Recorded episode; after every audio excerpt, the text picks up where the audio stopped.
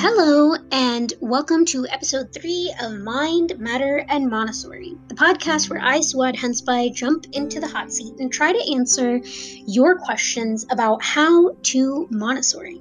Today is Wednesday, June 10th, 2020, in cloudy West Chester, Ohio. This week's question is about the role and importance of practical life.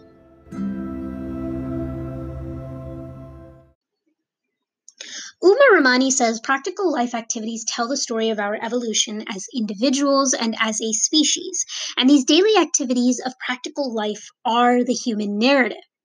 In other words, as time has gone on, we as humans have found ways to survive and flourish.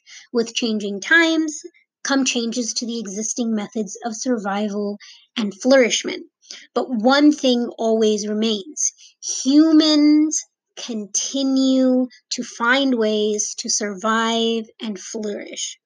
Although practical life may seem mundane, as adults we don't really think much of the exercises of sweeping the floor or planting seeds in a garden or even making sure to button our blouses properly.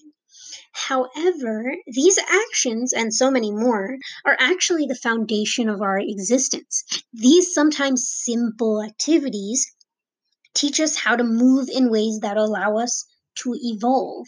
They teach us about our environment and how to keep it safe and healthy. They teach us how to care for ourselves in order to stay safe and healthy. They teach us about how to interact with and care for others to keep them safe and healthy, and how to interact with our world so each cosmic agent can continue to survive and evolve to its most efficient and enriched form, and so that we can all fulfill our cosmic task.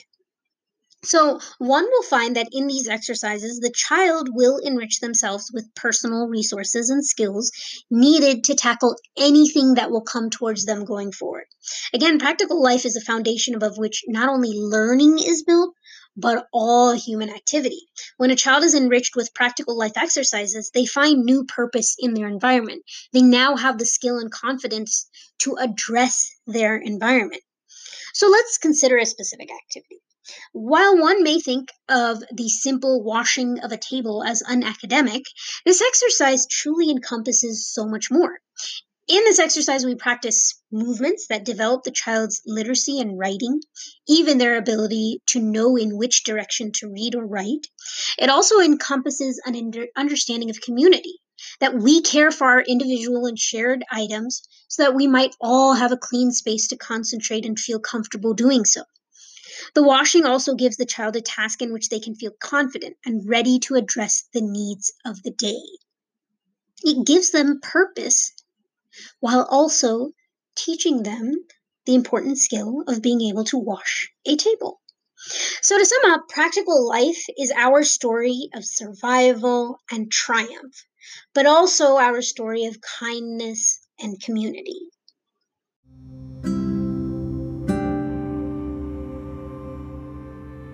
Thanks for tuning in to this episode of Mind, Matter, and Montessori.